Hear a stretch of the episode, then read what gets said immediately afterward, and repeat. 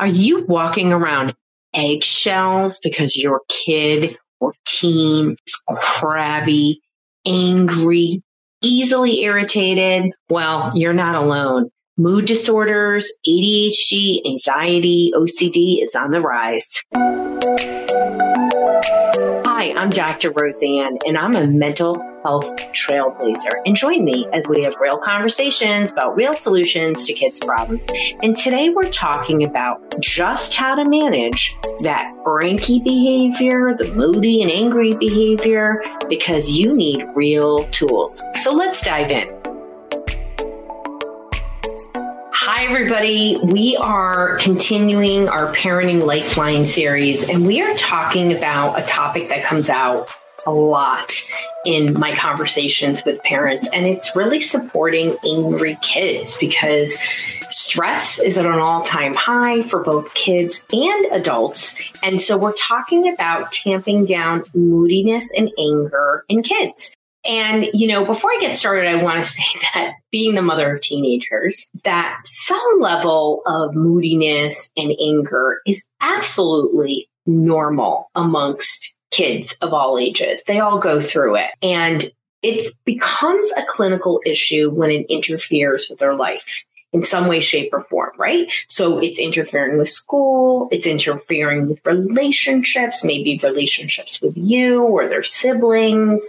You know, your child gets distressed a lot. Then we have ourselves a clinical problem. And it's always a great idea to get help. If you're not part of our natural parenting solutions group, hop over to drroseann.com forward slash group and join our free Facebook group where we talk about natural solutions like we're going to talk about today for mental health. And we talk about our magnesium, which we just launched. You can go to drroseann.com forward slash magnesium. Super proud of our multi-mag brain formula, which, you know, has science backed forms of magnesium designed to calm the brain. And we all need that. So anyway, what makes kids, some kids so angry, right? So sometimes they have clinical issues like ADHD Sometimes they have medical issues like PANS and PANDAS or other issues that affect um, their brain and body. Maybe they're neurodivergent and they are more sensitive to their environment. There's a lot of reasons that could be some clinical problem interfering with their mental health and their ability to have stress tolerance, right? Because it's all about stress tolerance. If we don't have stress tolerance, everything is going to get on our nerves, right? And, you know, if you're a glass half empty, it's going to be more of a problem. That is a definite possibility. If you suspect if your child has had this issue for a long time, this is when you really want to get professional help. Sometimes our kids are angry and moody because they're stressed at home. Maybe there's a lot of conflict. Maybe something I see all the time is two different parenting styles. 80% or more of the families that come to me, their parents are really on opposite sides of the spectrum in terms of opposite sides of the spectrum on parenting. And that leads to a lot of conflict at home. And when we have conflict at home, what happens? Our kids are the ones that feel it. When we have that, obviously we want to try to join as parents. Easier said than done. Usually one of the parents thinks the kid is doing it on purpose. I promise you, when you have a really cranky and moody kid, nobody wants to be cranky and moody. They're not doing this on purpose. It's often a real issue with not understanding what to do. And I think that's really surprising because your child may be capable in school or have an area that they're really great in. And you're just like, well, why is this so hard for them? Well, look around. I mean, if you work, you probably see people who are poor at managing stress. And for some people, it's a temperament issue. For some people, it could be there's a clinical issue. It could be a lot of things. So think about that and think about what you can do at home, right? We're going to talk about strategies, life stressors. Maybe there's bullying. Maybe it's the wrong educational setting. Uh, maybe your child's not getting enough sleep. Maybe they're really bad eaters and they're just not getting proper nutrition, which is a lot of kids are really lousy eaters. I always crack up when parents tell me their kids are good eaters and they're like, well, they have broccoli. And I'm like, that's it. so you got to power up your brain. I'm not here to make you feel bad. I'm here to get you to think a little bit different. So low frustration tolerance, lack of coping skills, right? This is really the nexus of why some kids really struggle with anger and irritation, right? So some kids have clinical issues which make them more sensitive. Maybe they have sensory processing disorder. There's there's a whole list of clinical issues. You know, maybe you have rejection sensitive dysphoria, right? Which is uh, basically you're more sensitive to perceived or real criticism. But ultimately, it's about poor coping skills, right? I mentioned people at work and, you know, you always know that person who's like, wow, they always fly off the handle or easily irritated. I was talking to somebody this morning about somebody in my family and I was like, oh, I don't want to go over there and see them because they're always so irritated. a relative of mine, a blood relative, no less. So, you know, and what is it? It's somebody who spent their whole life getting whatever they wanted and the moment they don't get what they want, they get really irritated. And that is how they approach things in life. So it now, yes, I know they're an adult and yes, they should know better. And trust me, every day, you know, there are people who, you know, we all encounter that don't have those skills. It starts when you are a kid. It's never too late to learn healthy coping skills. We inherit a lot of these from our parents. Let's talk about strategies for moodiness and anger because that's that's really, you know, what you're here and that's really what I do every day and we all need strategies, right? I have a child who's more sensitive, easily angered and hello, what do I got to do? Got to share my calm. So you've heard me talk about this. Sharing your calm is co-regulation. So how we are physically acting, our body language, um, is really what our kids see. I recently had a mom and uh, their their child did neurofeedback and had like really, truly an unbelievable response. He was an angry kid and she said, wow, he's so much less angry. You know, he approaches things. Even when he is angry, his recovery is much better. He's really working towards all those steps. Um, steps. They're doing parenting work. But she said, you know what I really notice? I noticed that when your parents don't got it together, they don't have it together. And really, she said, was a big highlight on her husband's unresolved issues and how angry he is. And she said that he no longer says irritating things, but he his body language looks like he's bottle corked. and I was like, I'm going to be sharing that with everybody because that's powerful and and I think that's important. And yeah, absolutely had a, a rough history growing up as an you know it's a child, and now he's a parent. So we got to do our inner work, people. We can't just be like, my kid lives in a nice house, goes to a good school. They should just be regulated. Well, what are you doing to support that? And I know you're doing a lot, but I, this is also to just say, we've got to do this. So calming the brain. There are lots of ways to calm the brain. You know, I'm going to say magnesium. You know, I'm going to say PMF and neurofeedback and meditation and yoga. You have to calm your brain.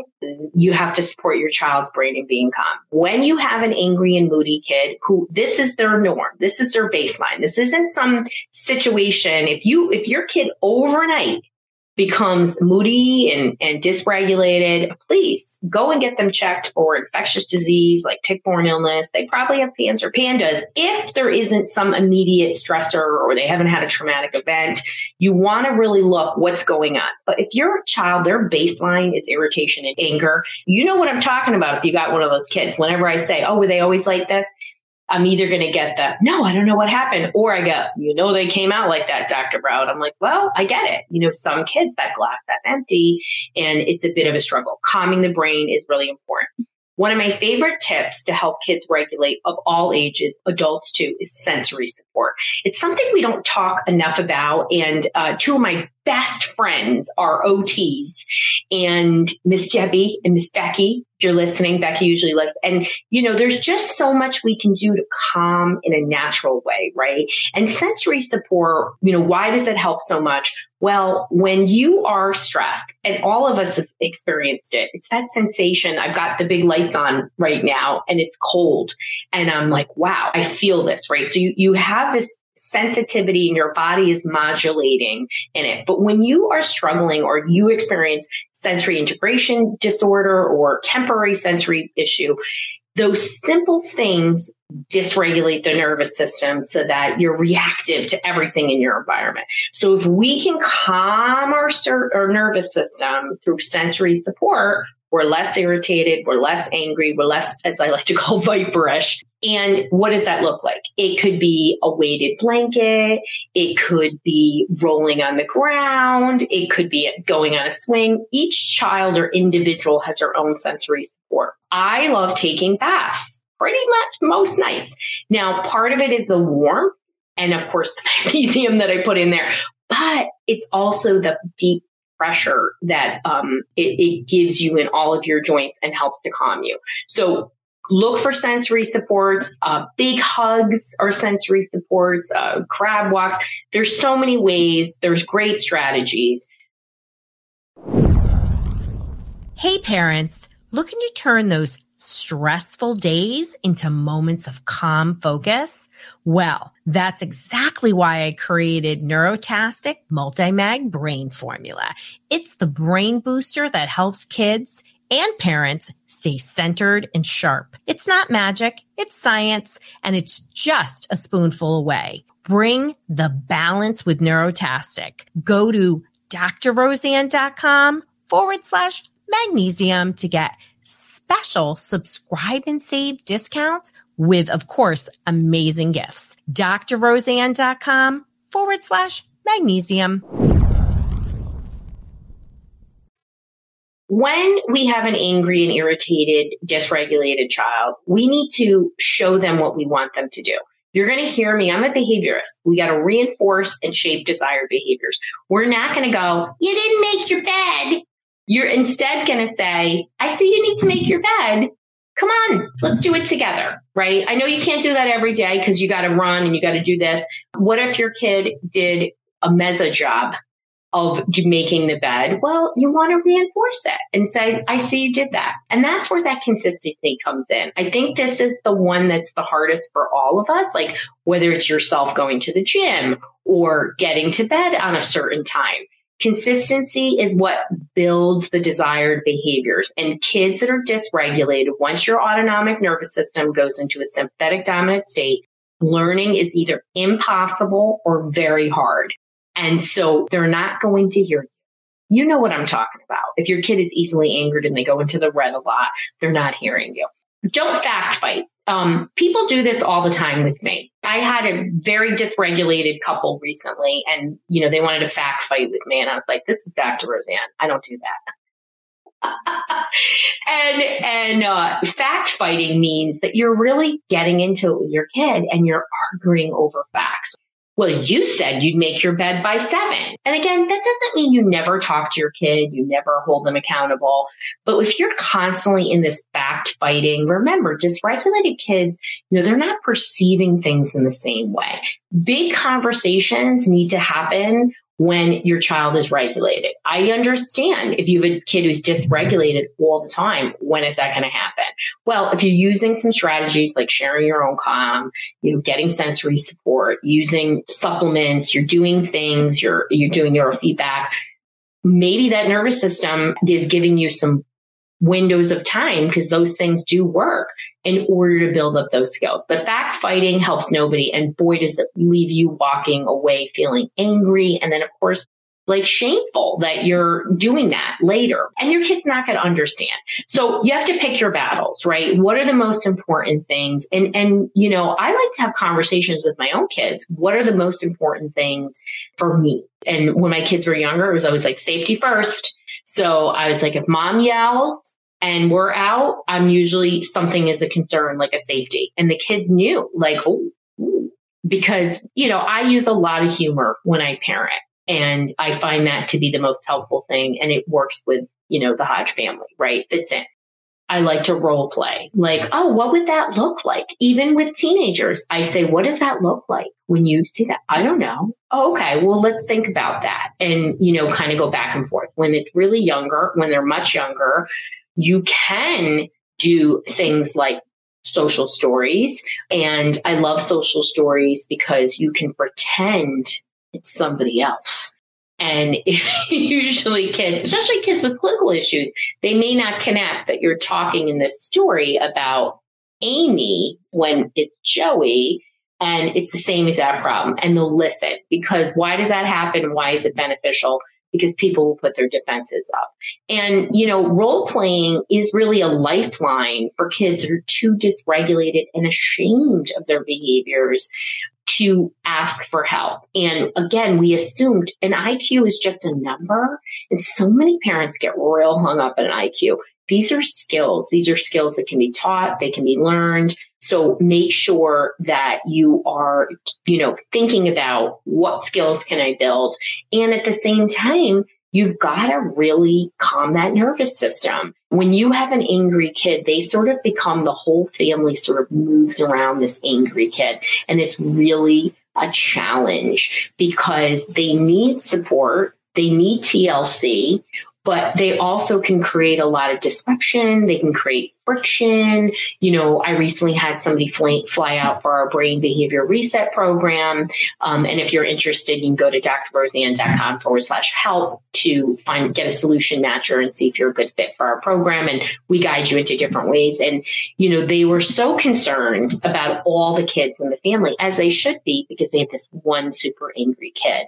And of course, you know, the, she had PANS and, you know, which meant that her body was dealing with infections and actually toxins, mold, and was dysregulated. And and this was a newer behavior. This wasn't something they had seen. And you know they have two other kids at home and they didn't know how to handle it and they became really concerned for sure. But you know what they did is they tightened up their parenting strategies. They worked on the calm and they stopped getting into these fights with her. And it wasn't easy as you know you really have to learn how to regulate. If you're interested in learning more about strategies. We're going to be talking in a webinar, a longer webinar, just from dysregulated to calm strategies for unfocused, anxious, anxious and moody kids. You go to drroseann.com forward slash moody kids. Whenever you're seeing this or listening this, this is a webinar that's free. It will be up and you can access it. It's just going to give me more time to go into some of the strategies to better support because I do feel that whether your kid is unfocused or it has anxiety or mood issues, we are moving towards a more angry society in general. And that's the message that's going to kids. And some kids are wired that way. And we just have to meet our kids where they're at. It is not easy. But when you focus on calming the brain, your brain, their brain, and really, really dive into what are those missing skills? How can I teach them? How can I support them? How can I reinforce them so that they can learn? That is when you are able to move that dial and get everybody out of that whole sort of web that you feel so stuck in. So I hope this was an empowering discussion for you and you had an aha moment. Pick one place, start there, and always, always work on sharing your own path. Parenting is so hard and there are many ups and downs, especially when you have a kid who's so sensitive, moody, easy to ignite. Just know that no matter what's going on with your kid and family, it's going to be okay when you take one step towards shaping and supporting their behaviors.